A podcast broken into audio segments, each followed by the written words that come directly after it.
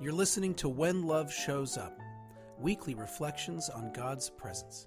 I'm Philip DeVaul, the rector of the Episcopal Church of the Redeemer in Cincinnati, Ohio. Thank you for joining us.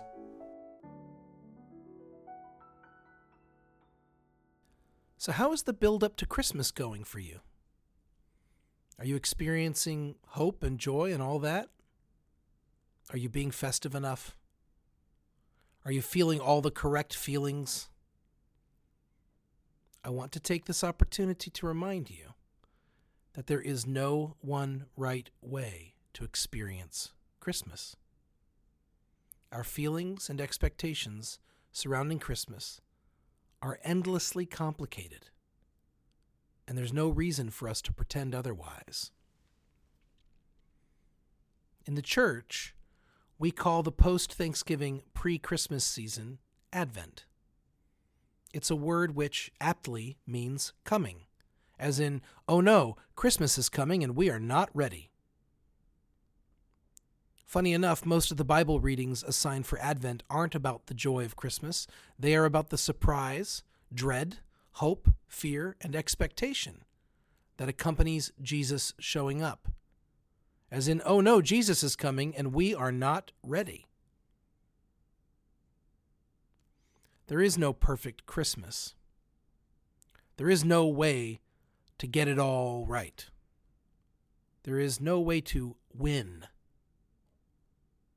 And yet we fret every year as if our worrying will bring about perfection. I have never had a perfect Christmas. But I love this season so much. I love it. I love it in its ridiculousness and tension. I love the songs and early dark and the lights. I'm 44 now and I'm realizing I don't care at all what my presents are, so long as I get some. I wouldn't mind a Toblerone in my stocking. Mostly I just want it to snow. I want to sing Christmas carols at church and I want to watch Christmas Vacation. That's about it. But I know, I know, even though I make it sound like I'm easy to please, that I, that I am no different than you. I too am carrying complicated feelings and hopes into the next few days. A couple weeks ago, on the first Sunday of Advent, I preached a sermon where I gave the congregation an assignment. I told them that first thing every morning I wanted them to pray to God to help them see Jesus in every single person they met that day. Now, I don't normally give people assignments in sermons for two reasons. Firstly, I don't think we're really capable of becoming better people. And I hate to give people false hope.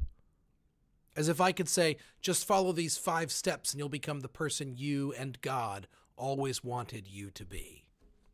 That doesn't work. The five steps could be great, and, and you could be great at them. And you'd still be a hot mess when they're done. Secondly, I don't ever want you to think that your belovedness is conditional upon your improvement it isn't. God's love for you is so much more magnificent than anything you could ever prove or accomplish.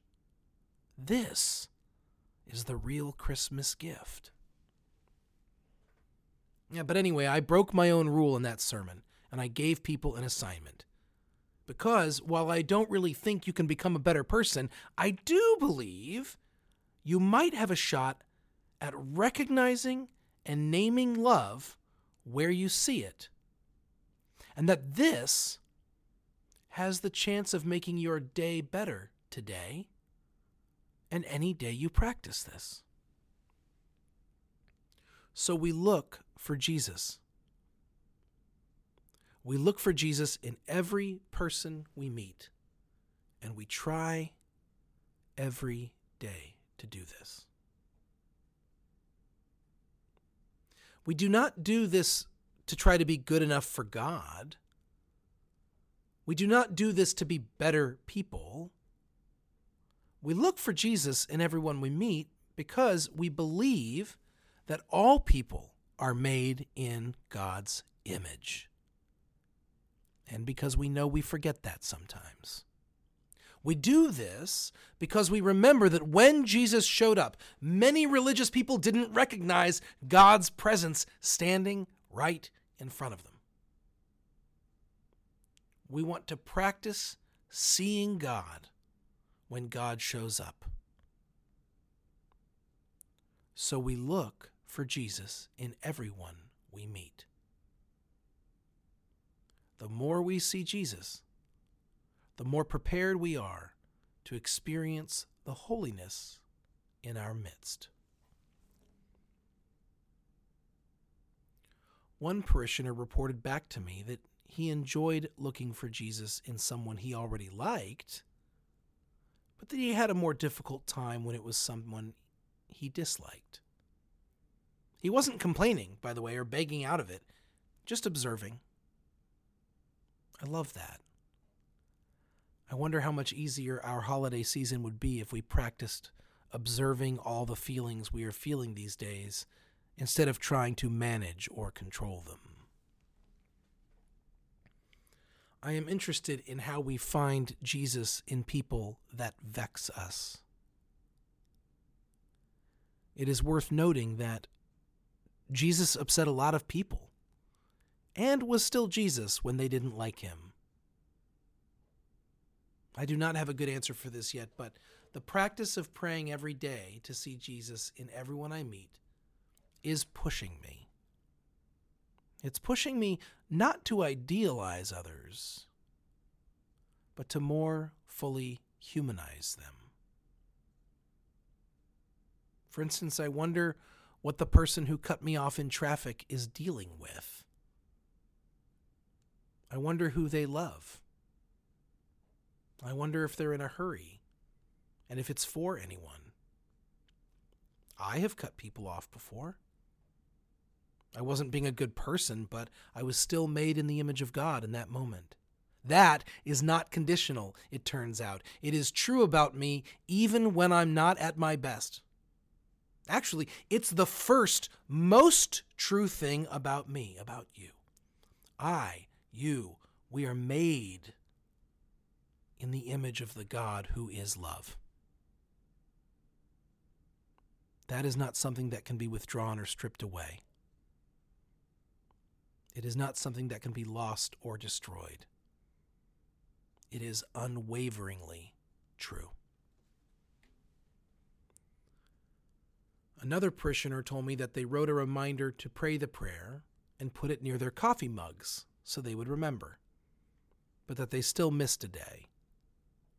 I love that too, both the trying and the failing.